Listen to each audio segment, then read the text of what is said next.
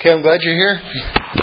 We'll start off, um, uh, say a few things about Parshas Vayetze. Um, the, the Parsha begins with, um, with Yaakov Avinu, Jacob, our, our Holy Father, uh, leaving Israel and uh, starting out on the, the, the journey of really building his life and saving his life all at the same time. He's running away from uh, his brother Esav, who wants to kill him.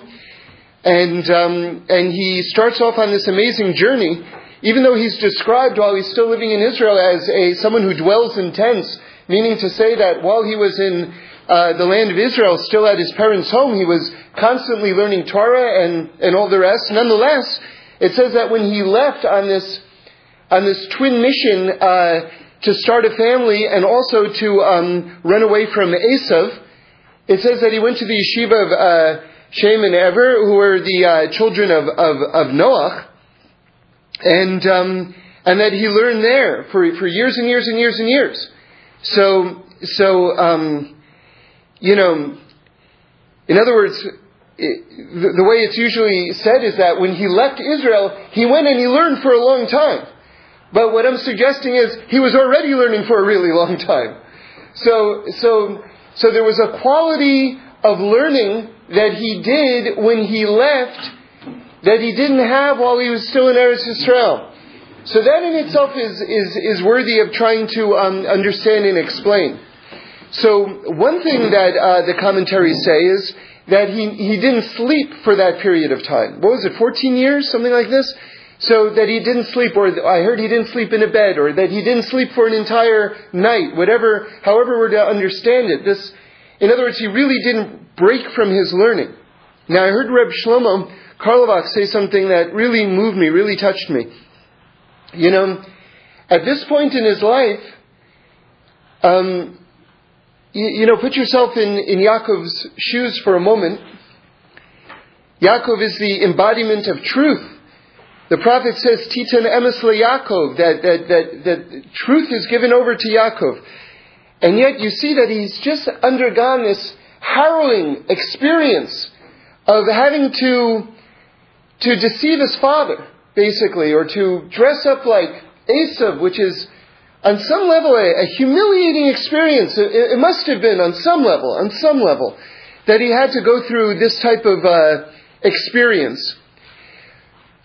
But you know, anyone who says that, that Yaakov was involved in a deception, I, I, think is mistaken and I think fails to understand what went on. First of all, we have to understand that he had acquired the birthright um, officially in a 1000% kosher manner. He had actually bought it. So, and, and Esav willingly gave it up. And seemingly, you see, if you have a transaction where you have a, an object which is worth, say, thousands and thousands of dollars, but you're not aware of its value. And I say, oh, you know, that looks like, uh, it's interesting. I, you know, I don't really want it, but, you know, you want to get rid of it, I'll give you 10 bucks for it. What do you say? And the guy goes, well, it's not worth anything anyway. I'll take the 10 bucks. And then finds out it's worth thousands and thousands of dollars. There's, there's a question as to whether or not that's a kosher transaction or not. However, it says that Esav understood that he was going to die if he kept this birthright. In other words, he understood that he was not spiritually fit in order to maintain this, and that he, by um, servicing this role of the Kohen as the, as the priest in the family, that, that, that it was going to backfire on him since he was not spiritually fit for it, and it would culminate in his own death. So, from this teaching, you understand something very important, which is that he fully understood what it meant to have this birthright. And he didn't want it. In fact, it was beneficial for him not to have it. So there you see that the, this transference of the birthright was 100% kosher on the business level. I'd like to suggest my own explanation right now, which is that you might say to yourself, well, wait a second. Let's say he wanted to get rid of the birthright. How can you get rid of a birthright? In other words, in Judaism, we say if someone converts, God forbid, if a Jew, God forbid, converts to another religion, according to Jewish law, it's a meaningless act. What I mean by that is it's, it's, it's, it's a meaningful act in, in, in that they've really sort of kind of kind of shot themselves in the foot, spiritually speaking. In other words, they, they have to undo whatever, whatever spiritual damage they've done to their own souls. However, one cannot, according to Jewish law, convert out of Judaism. If you're a Jew, you're a Jew. That's it. You know, that's, that's what it is. So, so we don't recognize conversion um, outside of Judaism. Of course, if you're if you're not Jewish and you want to become Jewish, that's that's 100% great. Um, but do it, hurry up, do it before the Messiah comes, because then you're not going to be able to do it. so then everyone's going to want to become Jewish, and it's sort of like store hours are going to be over at that point. So, so get your applications in early. Avoid the rush. um, but if someone wants to convert outside of Judaism, they can't do it because, in other words, what I'm trying to say is it's a spiritual state. You can't trans, you can't transfer out of it. Okay, with that in mind, then, how then can you sell the birthright? You hear the question. If you're born, if you have, if you're the Bechor, you're the Bechor. How do you get rid of that? We just said it was a kosher transaction. That you, that you can do it. So, so the fact is, is that you can do it. This is a different category. This is a different category. And I'll give you what I think is a proof for this, which is that um, everybody knows that the, the, the tribe of Levi um, is, are the, is, is where all the Kahanim, you know, I, I really don't, the, the, the English translation is a little bit confusing. That means the priestly class, when you think of priests, you think of another religion. So it's a, it's a bit of, um, it's a bit of an odd translation, but they're the ones who administer in the in the Beis Hamikdash in the Holy Temple. They're sort of the leaders of the of the um, of the holy service. Might might be a better way of uh, translating it. But anyway, so we know that the whole tribe of Levi are, are these spiritual leaders among the Jewish people, where the Kahanim and the Levium come from. Okay, great. So that's that's where we are today. That's all very good. Except it wasn't always like that. The eldest of every family had that role. Every single row had a, every single family had a Kohen. Whoever the firstborn male was, that was the Kohen. So when did that switch over? And then you had that, so to speak, more or less kind of shifted onto the tribe of Ruvain, since he was the firstborn of Yaakov. Right? All that gets switched over at uh, Har Sinai with the sin of the golden calf. All of a sudden, God takes that status and he transfers the status of the firstborn onto the tribe of Levi. So from this you see that the status of the firstborn can be transferred. If God desires to transfer that, it can be transferred. And it goes on to the, the tribe of Levi. Okay. So all good. Now, what I'd like to suggest is if you look in the Midrashim, it says that the day that Yaakov Avinu sold, or bought rather, or let me rephrase that, the day that Esav sold the birthright to Yaakov was the day that Abraham Avinu died. And these lentils, this red stuff that, that Esav wanted, you know, my mother showed me something when I was younger. My mother worked for Pfizer. Uh, it's a pharmaceutical company for about almost 25 years, and she was she was terrific. You know, she um, she she read medical journals all the time. Her job was to explain the new um, pharmaceuticals to, to the salespeople who then went and shopped them to the various doctors.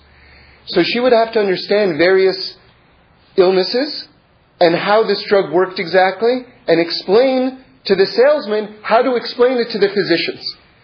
So as a result, my mother was almost like a doctor. She she understood that like medicines and illnesses and all the rest. And um, you know, just growing up, that that uh, that that sort of surfaced in all sorts of interesting ways. Like I remember my mother. Uh, one time I, I was a certain age and and alligator shirts were all the rage, right? But they were expensive, you know. So I remember sitting in the kitchen one time and saying to my mother, Oh, I want an alligator shirt. And she said, No, I'm going to get you a shirt with a penguin on it because it's higher on the evolutionary ladder. I knew she wanted to save money. I'm sure she knew she wanted to save money, but the way it was presented was in terms of you know, zoology. You know, another time, I remember from the time I was a, a child, I would come into the kitchen and my mother would say, Did you wash your hands? And I would say, Yeah, and I would show her the palms of my hands, and she would say, Dorsal and palmar which means that I had to turn over my hands. Now, I still haven't looked this up, but I imagine that one side is called the dorsal and the other side is called the palmar. But anyway, so so I grew up with all this all this strange stuff. Anyway, there are many more stories, but I'll I'll leave it at that. Um, anyway, so how did we get onto this? Say it again. Red the red stuff. Yeah. So my mother, thank you. My mother was reading a medical journal and someone had written in a medical journal that Esav was hypoglycemic. And how do we know that he was hypoglycemic? Because he was so hungry that he was willing to trade his birthright for this bowl of beans, right? This bowl of lentils. And that's, that's an argument. So, you know, people come up with all sorts of stuff. So, anyway, but it says, according to the Medrash, that was the day that Abraham died, and this is why they were eating these lentils, which are round, which is sort of the circle of life, I guess. But it also says another interesting detail, which is not such a detail, that Esav had done five capital sins that day, including rape and murder. And that's what he was returning back from. So what I would like to suggest is that at that time, Esav, through his really the, the horrendous way that he was conducting his life, that at that point God transferred the birthright from him. At that time, he was shown to be spiritually unworthy of this, and then it was just a question of conducting it b'mitzias, as we say, like in, in this world. It then trickled down into a business transaction. But that Hashem had already transferred this spiritual status of the Bechor, of the firstborn, to Yaakov. And we know, by the way, that Yaakov actually was conceived first. This is a, an interesting thing. Now, imagine even though he was the second born, he was conceived first. So how does that work? So the example the rabbis give is, imagine I have a narrow bottle. You can think of a womb, I guess, but just imagine a narrow bottle. And I put in a blue marble and then a red marble. Okay? So even though the blue marble got in first, what comes out first? The red marble. Right? Do you understand? The blue marble and then the red marble. But then if you tip it over the other way, the red marble comes out first, even though it was second. So they say that even on a spiritual level, really, Yaakov Avinu was conceived first. And actually, that makes perfect sense, since it says that when God went to create the entire world, the first thought that he had in mind was the Jewish person. So in other words, in, in, in the thought of Hashem in creating the entire universe, the first thing that came into God's mind was Israel. And we all know Yaakov in Israel. It's Yaakov's name gets changed to Israel. Yaakov in Israel, it's the same thing. So there you see it very clearly. Maybe that's what the Medrash is talking about. You know, maybe on a deeper level, that's what that means actually. Um, so, so all of that's background. So now, now we have, uh, now we have a very interesting situation which is Yaakov leaving Israel and going to start his family. So, so we said that while he was while he was in um, while he was still with his family before he left, basically he was learning Torah all of the time. And yet the rabbis say that the first thing he did was he went to the yeshiva and, and, and learned and didn't sleep, and, and so much attention is paid to that it's as though that was a novel thing, when that was really his whole life. Now I'll tell you this story that I heard from Reb Shlomo, which is so interesting. So this yeshiva was run by the children of uh, Noach. This yeshiva was run by the people who were actually on Noah's Ark. This yeshiva was run by the people who saw the entire world fall apart. And what was happening at this point in Yaakov Avinu's life? His entire world had fallen apart. Right? Remember, as soon as he's running to leave, he gets stopped by Eliphaz, who's the son of Esav, who has explicit instructions to kill Yaakov. And Eliphaz is, is divided. He goes, Hey, you know, this is my uncle Yaakov. He knows he's holy. he says, but I have a mitzvah. I have to listen to my father. My, my father told me to kill him. By the way, I heard in the name of Reb Chaim Shmulevitz, he has a whole interesting explanation of what happens when the light of Torah becomes perverted, so to speak. Meaning to say, Eliphaz understands murdering Yaakov to be under the heading, under the jurisdiction of honoring your parents, which is a mitzvah in the Torah. So this is, you see, and he says, you know, terrible things can come from this when you, when you misunderstand. It says that the Torah can be a potion of life or a potion of death. And when you take the light of Torah and you filter it through a, a very confused understanding, it actually can become a potion for death. This is why it's so important to, to learn Torah from people who, who understand it clearly. And, you know, on the one hand, we have to understand there are two dimensions to the Torah. We have the, the what we call the Torah Shebeksav and the Torah Shebal Peh. The, the, the, translated as the, the, the written Torah and the oral Torah. So, so what that means is basically that learning out of a book only gets you so far. The oral Torah means it, it, it, it, it, it magistrates, if that's, if that's the right word, it, it mandates that you learn in person with someone. And, and, and the downside, the upside, first of all, it's, it's the greatest thing in the world, but let's just understand one, one downside to it. This revolution in Torah literature that's come out is absolutely fantastic. I mean, it's, it's, there's this plague of ignorance that's, that's, that's, that's, that's just uh, enslaved our generation and the previous generation. And now all this authentic Torah is coming out in English. It's amazing. It's amazing. In other languages too. It's amazing.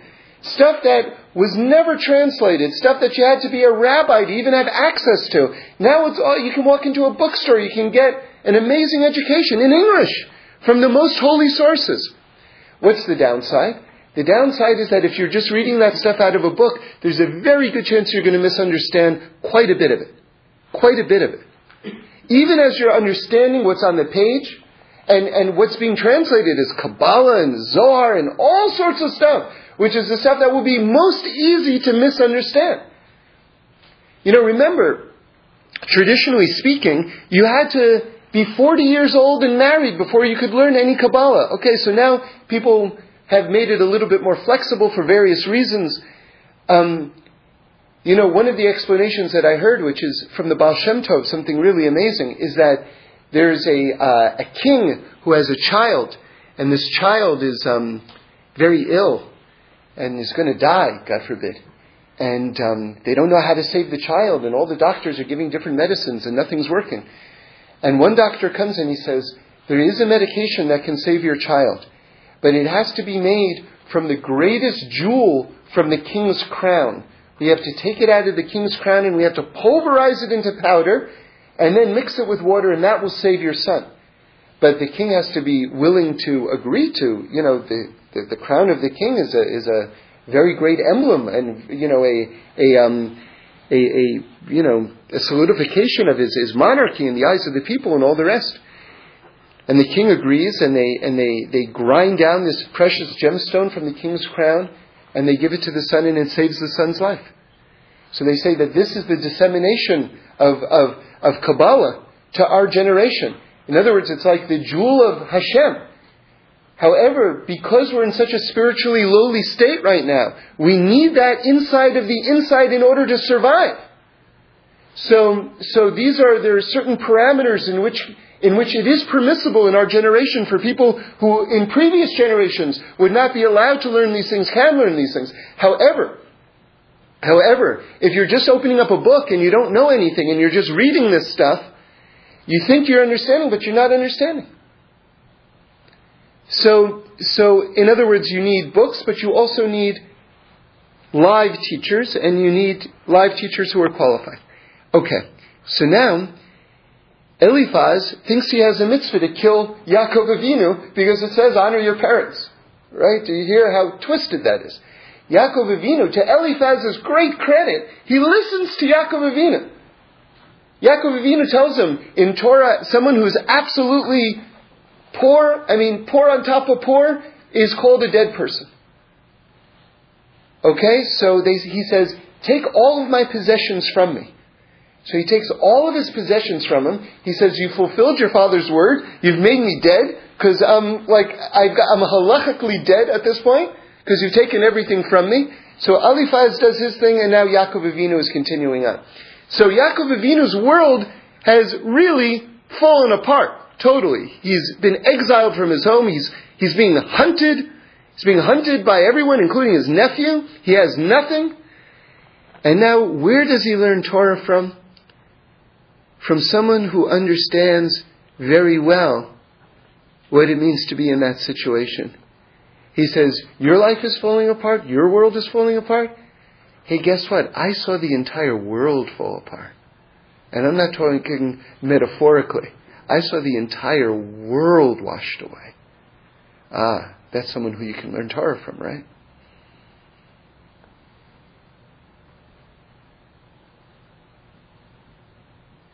You know, Reb Shlomo, one time, was in the hospital. He had a pacemaker. I don't know if everyone knows that. Reb Shlomo had a pacemaker. He had a pacemaker put in, and they went in. You know, that's that involves a, a heart surgery, right? The uh, doctors or the nurse, whatever it is, came in and saw that he's not in his bed. So, where is he?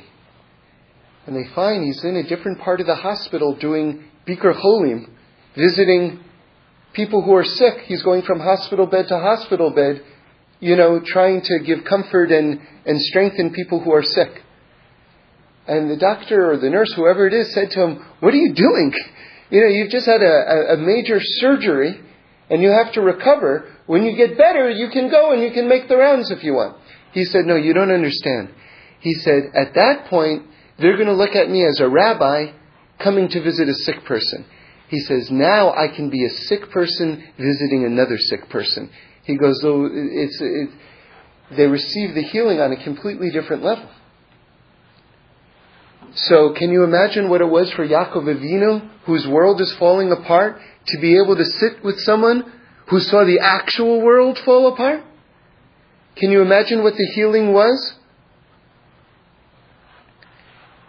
Maybe another point to make which is that um, the Chachamim say that someone who learns something a hundred times over can't even be compared to someone who learns it a hundred and one times. And there's a lot of literature on that particular point, and gematrias and all, all sorts of things showing how this is the case. Now we know in quantum physics there is such an idea that at a certain point the energy level just jumps just jumps another level. And we've all seen that in various ways in our own life. So it is, apparently the Chachamim isolated it in terms of learning, that, that the 101st time, somehow, the understanding that you receive just jumps. If, I'll give it to you in a, in a, in maybe a way that we can relate to it more in our own lives. Someone who learns for, say, two hours in a row or one hour in a row, that's far more advantageous than someone who learns 15 minutes and then later on in the day another 15 minutes and then later on in the day another 15 minutes. So both people will say, well, I learn one hour and I learn one hour. But the hour of unbroken concentration yields progressively more insight than that which is broken up. So perhaps the amount of time that he put in when he left Israel was that, so to speak, 101st time. You know, especially since that was the period where most human beings would have put aside their learning, maybe for the rest of their lives. You know, you know, I went to yeshiva when I was younger. Now I'm in business. Okay, but he he went back to it, and um, and it says that that's really what gave him the power to withstand what Lavan tried to do with him in terms of that spiritually hostile atmosphere that he entered into for the next period of his life, where he met his wives and, and, and had his children, had the tribes of Israel, right? Where the Jewish people was born. Um, okay. I want to focus in on the, the Parsha itself. Maybe go a little bit deeper. So, we have these um, paragraph breaks all over the Torah. And um, if you imagine, I'm sure all of you at some point in your life has seen a, a Torah scroll or one raised up or whatever it is, and you see that there are these white sections in the Torah. I'm not talking about the borders around the text. I'm talking about within the blocks of text themselves, you've got a chunk of white. So what is that chunk of white? What is that exactly? So if you look in Rashi, in the beginning of um, uh, Sefer Vayikra, the book of Leviticus. It's actually the, the second Rashi. Rashi comments on one of these white breaks, and I'm just going to jump into the middle of these of this Rashi, and he says one might be able to think there was. Um, okay, I'm sorry. Let's start here. What purpose did the break serve? Right, Rashi is explaining to you what those white breaks are he says to give Moshe an interval of time for contemplation between one section of the Torah and another, and between one topic and another. And he goes on that all the more so, that time for contemplation between subjects is necessary for an ordinary person who learns from an ordinary person. In other words, these breaks came down these times for contemplation and absorption came down when God was teaching Moshe.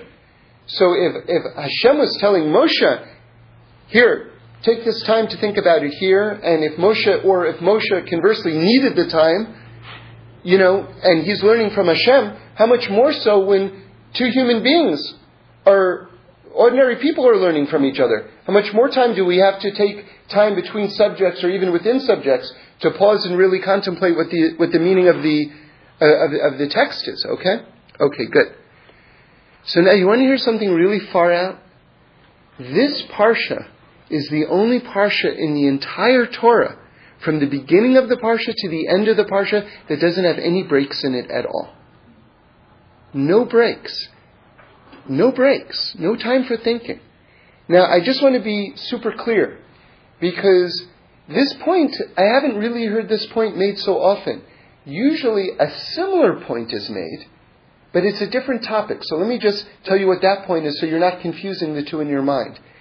Before the last parsha of Breshis, Vayechi, there's no separation between one parsha and the other parsha. That's the only time that happens between parshas. Usually the parshas have a little break to delineate themselves. Alright? That's not what this is. This is talking about within one parsha, there's no breaks. Okay? No breaks within the parsha itself. It's a really long time to go with no breaks. And it's the only time in the whole Torah that it happens. So now let's spend a little time trying to understand what this, what this means, right? So, I've heard some different things, some beautiful things, and I want to suggest one or two of my own. So, so one of the things that we have to understand is on the most basic level, our rabbis teach that what's happening is the whole Jewish people is going into exile right now. That this portion of the Torah. Because Yaakov is leaving Israel, so that's the simplest definition of exile. And we know all the troubles that he's heading into. Okay? Really, he's building his whole life. He's building his whole family and everything like that. And there's no and there's no time. Uh, there's no time to think. So isn't that interesting? Now that we, we can put two and two together and, and, and, and, and, and see an interesting definition of what exile means on another level. Yaakov is going down into exile, and the account of Yaakov going into exile also has no breaks in it. A break is a time to think. In other words, what's a definition of exile? Exile means that you're conducting your life in such a way that you have no time to think, no time to absorb what's going on in your life. That's exile. That's exile.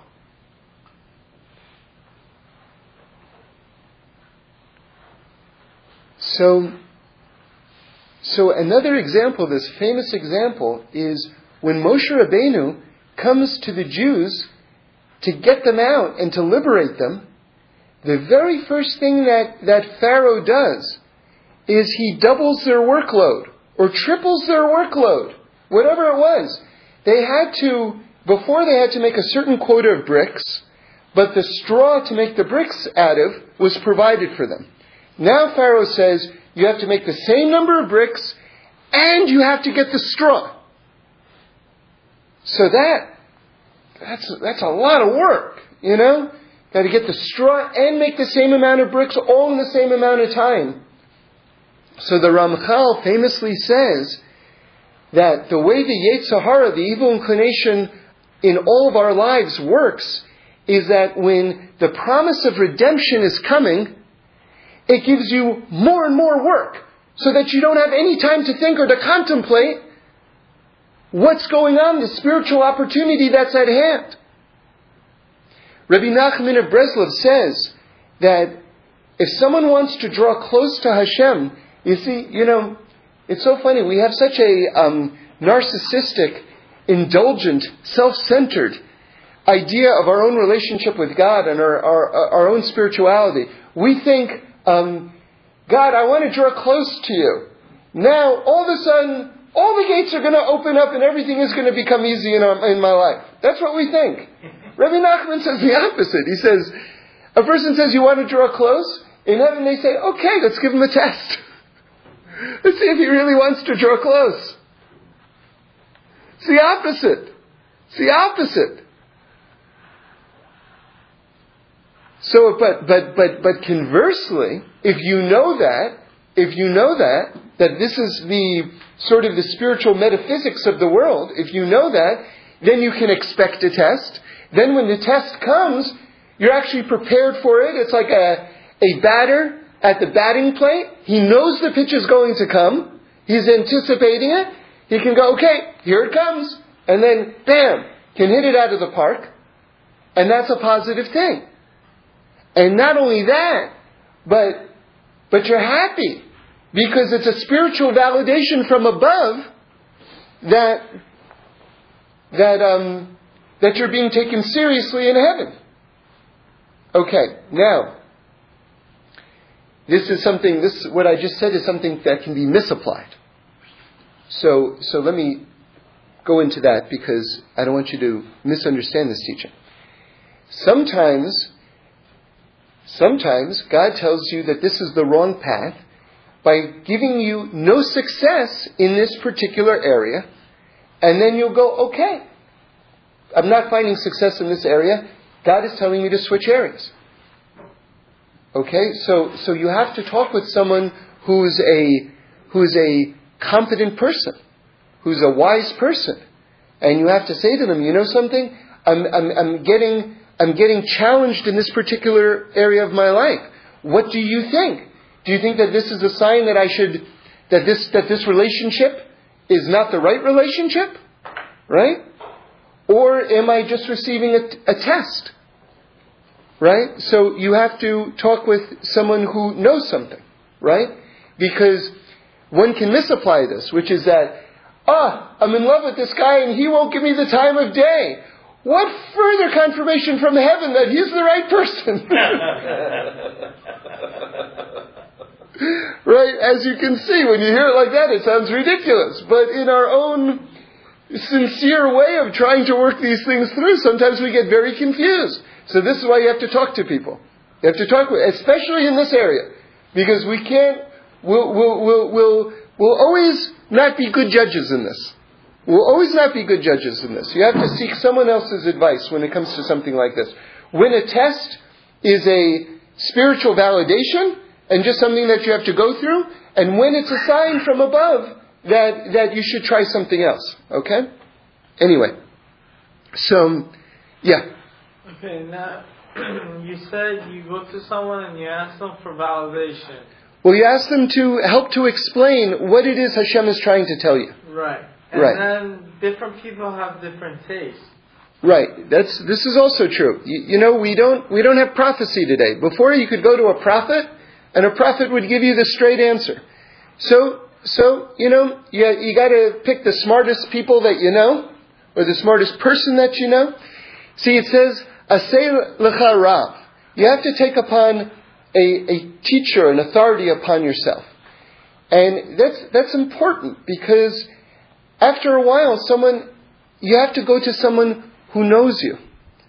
And, um, you know, there's some people who mean very well, but they exaggerate wildly. And so they'll go to someone who doesn't know them well, and they'll say, This thing is killing me! And you know what? It's not killing them. But what does the other person know? He hears the word killing, he goes, Ay, ay, it's killing you? Okay, so then stop doing it. Whereas, whereas what the person might actually be saying to someone who actually knows the way that person speaks is, you know what, I'm pretty frustrated. All right, if you're only frustrated, then stick with it. If it's killing you, hey, then, then forget about it. So, so, so a, a, a, a Rav, someone who, who knows you well, who you can develop a relationship with, over a period of time, understands the contours of your life, understands your emotional swings and all of these things, and then can better determine these things. And What um, about the opposite? You're talking about killing, but what if it's something that I think is really good, but some people that know me well don't think it's so good, but then they're Right. from a different generation. right, They just don't understand these things. Right. People in my Right. own generation love it. Right. Okay, so so that's a very How good point too. That. That's that's a good point too. So so so again, you see, you know, there's you, you can come up with your own English words to make the distinction that I'm going to make, but I'm going to choose these two words. You can come up with your own words, but listen to the concept behind the words. There's a big distinction between intellect and wisdom. Okay? The distinction that I want to make is someone who's got a high IQ, someone who's an intellectual, someone who's smart, and someone who has wisdom means that they're not just smart, but they've lived through life and they have experience. You see, because what young people don't understand, I feel strange using that phrase since I'm not, I'm not so old, but, you know, but um, let's say teenagers, okay?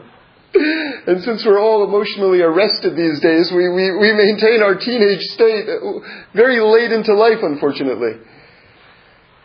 Ah, all of, you know, an aspect of the consumeristic society that we're living in, I'm just setting this up so I can use a big word, is that it infantilizes us. Which means it keeps us in the state of emotional infants. They want to sell us products. So they just keep on telling us that, you know, ah, this will address this, this will address this, you don't have to address this problem in your life, and you don't have to address that problem in your life, because we're just going to keep on giving you everything so that you don't have to grow. So we um, remain emotionally teenagers until late in life. I'll tell you something else. One of the real problems with drug abuse is that it, it, it suspends, uh, it keeps us children late into life. What I mean by that is that is that it, when someone begins taking drugs, and I'm talking about smoking pot or or, or drinking or whatever it is, whatever their uh, escape of choices, and there are other forms of addiction which which would also fall into this category that I'm talking about right now, is that when someone reaches an emotionally uncomfortable state, they don't allow themselves to work through that state, and they run away from it by by taking drugs or going into some sort of escapist mode. Now, let's think this through for a moment. After a person does that over a period of years, they become completely unfit. Like, do you, do you remember that um, Born Free? Remember Born Free?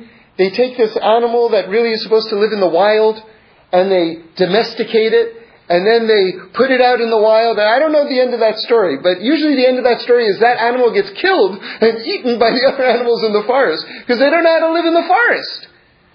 So what happens is, is that when we remove ourselves from experiencing and working with emotional discomfort, then we stay a child, emotionally speaking, late into our life. So a person can be 30 years old, but if they've never had to deal with a bad mood, or whatever it is, they may as well be 12. Emotionally speaking, they're still 12 or 13.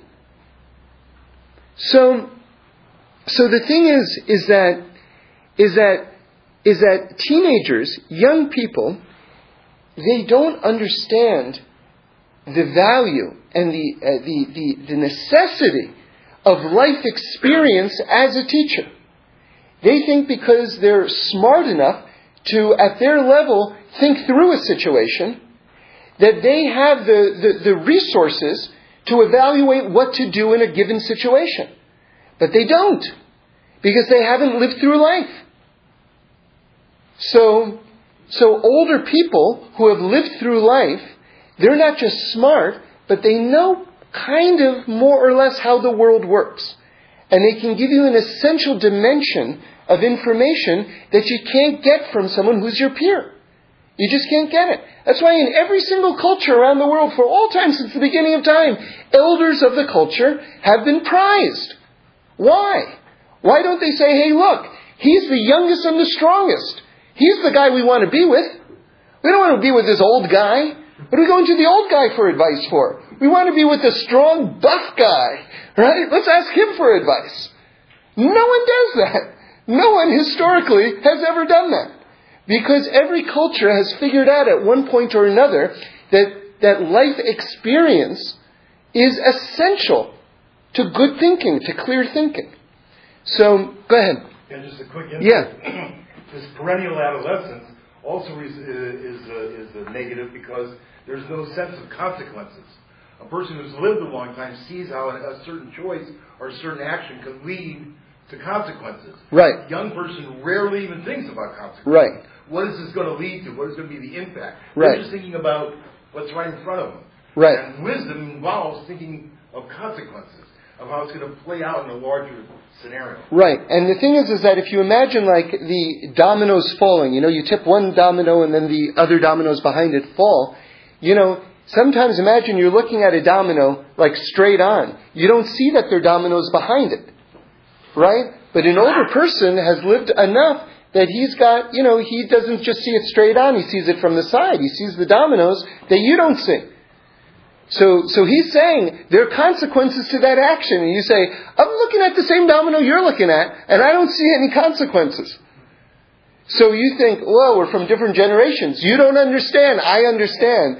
He understands. He understands. So does that mean that you can also go to an older person who will give you bad advice? Yeah. I'm not, I'm not ruling that out. That can also happen. So in other words, you have to, you have to pick, you have to pick the right person. So who's the right person? Well, you know, trial and error, you know? yeah, it's hard to find.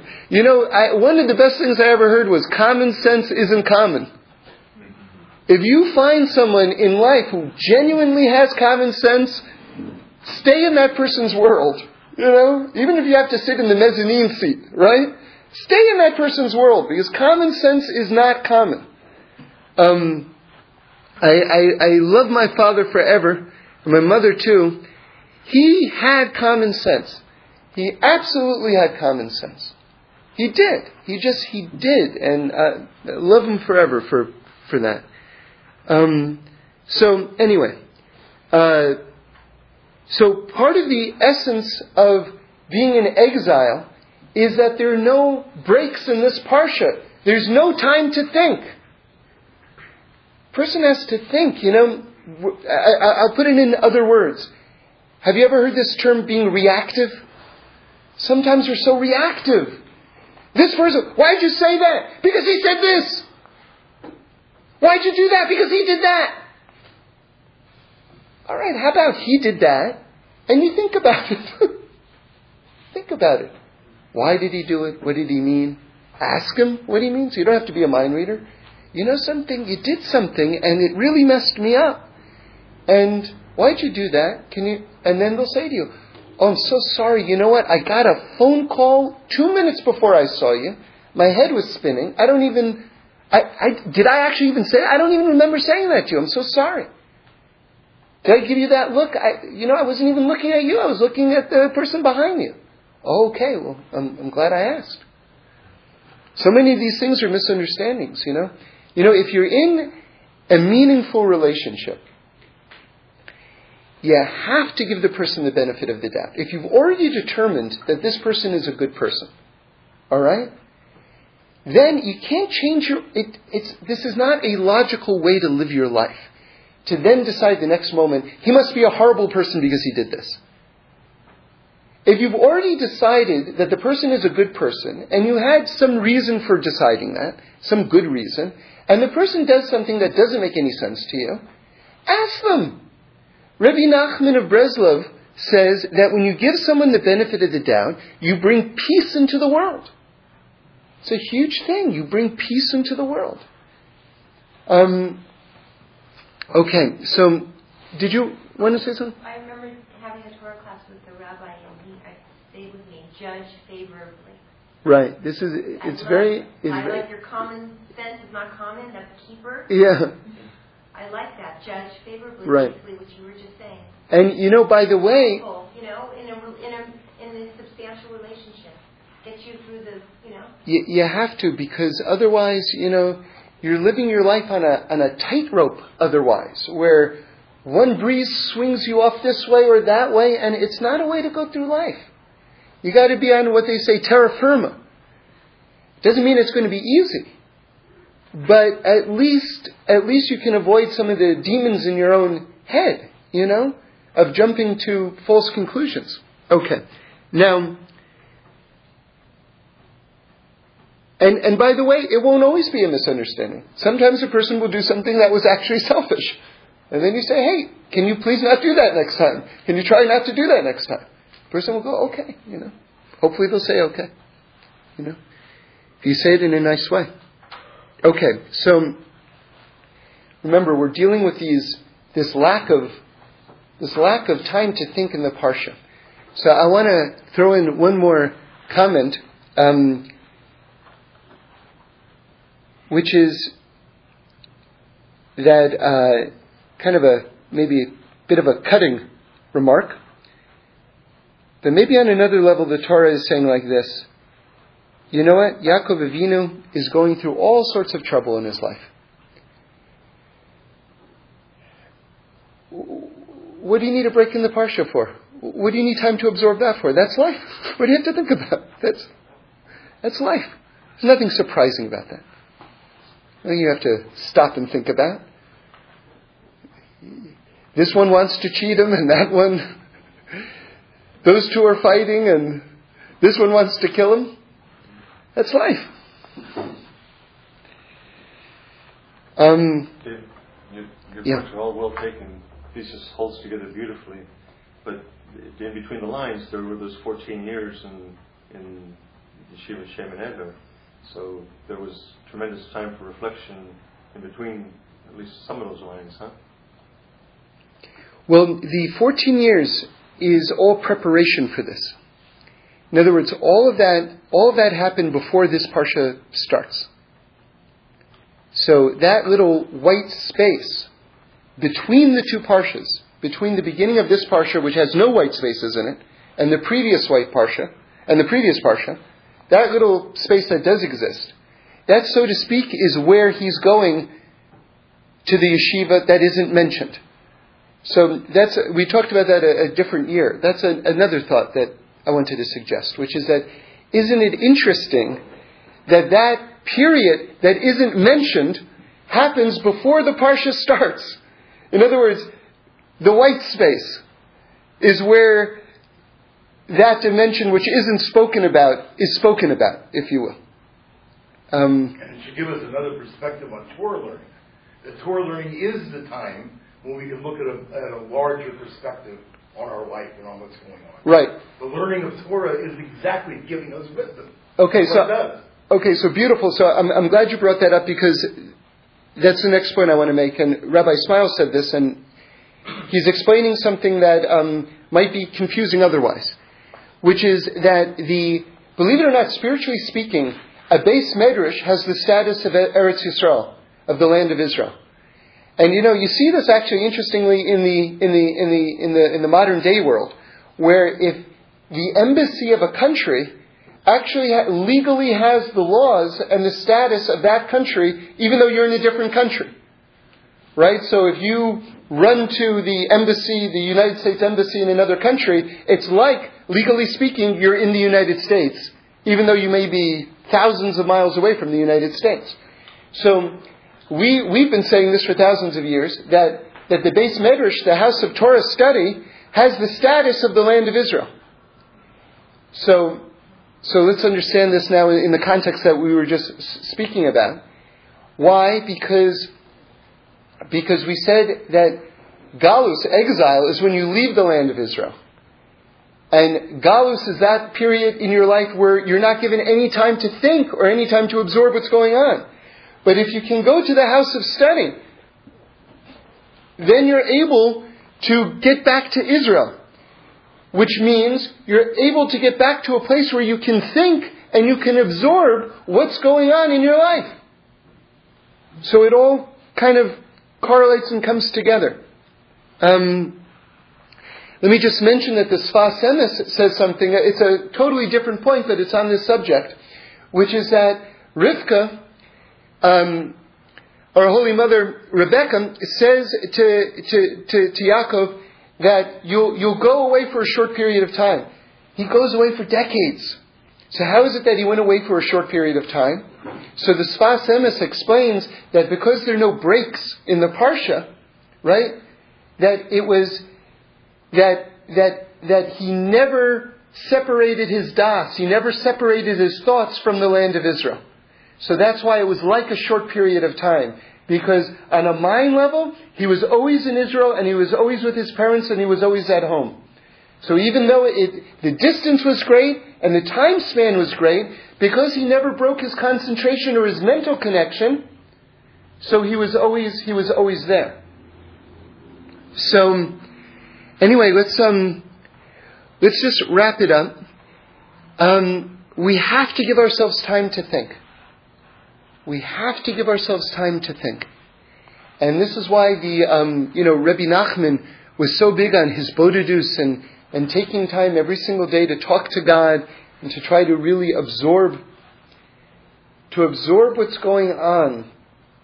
And for us to try not to be reactive, but proactive. Meaning to say, make a plan and, you know, understand that sometimes the greatest validation of your plan is that you'll, you'll get challenged within it, right? Find good people to discuss that with, like when, when that's really a good sign and when maybe it's, it's a sign to try something else. And, um, and, and, and let's move forward. Um, I, I want to just end with, with, with a story. It's one of my, my, my favorite, favorite stories. And uh, the Torah Treasury, the ArtScroll book, which I highly recommend, um, by Rabbi uh, Moshe Lieber, uh, brings it down. We were talking a little bit about it in Shalashudas yesterday, but but there's actually one more aspect to it that that uh, the Rizhiner Rebbe. I'll tell you the story in a moment. But the Rizhiner Rebbe was was explaining a pasuk. Actually, we didn't mention this yesterday. He was explaining a pasuk in the Torah, it says, um, Hashem promises uh, Yaakov, I will not forsake you until I have done what I have spoken about you. I will not forsake you until I have done what I have spoken about. So what does that mean? Like, so, so the following story is given. It says here that Rabbi Isser Zalman Meltzer, that this was one of his favorite stories. So a chassid was going to see the uh, the Rizhiner Rebbe, one of the great Hasidic masters, and um, the the young son, uh, David Moshe, of the Rizhiner Rebbe, who was later to become the Chortkover Rebbe, um, he he turns to the chassid who looks like he's like really like stressed out. He looks like he's consumed with worry, and he says that what what are you going to ask my father about? And it says here with a bittersweet smile, the, the, the Jew, he, he caressed the boy's payas and he said, I need your father, I need your fathers to bless me, that I should be uh, saved from all the troubles that are going on right now, all the tsuras, right? So it says suddenly the door opened to the, to the Rizhiner Rebbe's study, and the, the Jew who has all the troubles walks in, and sometime later he walks out, and the boy says, What did your what did my father say? And he said, Your father told me Hashem will help. And the boy says back to him, um, What are you going to do until Hashem helps? So the man is like frozen.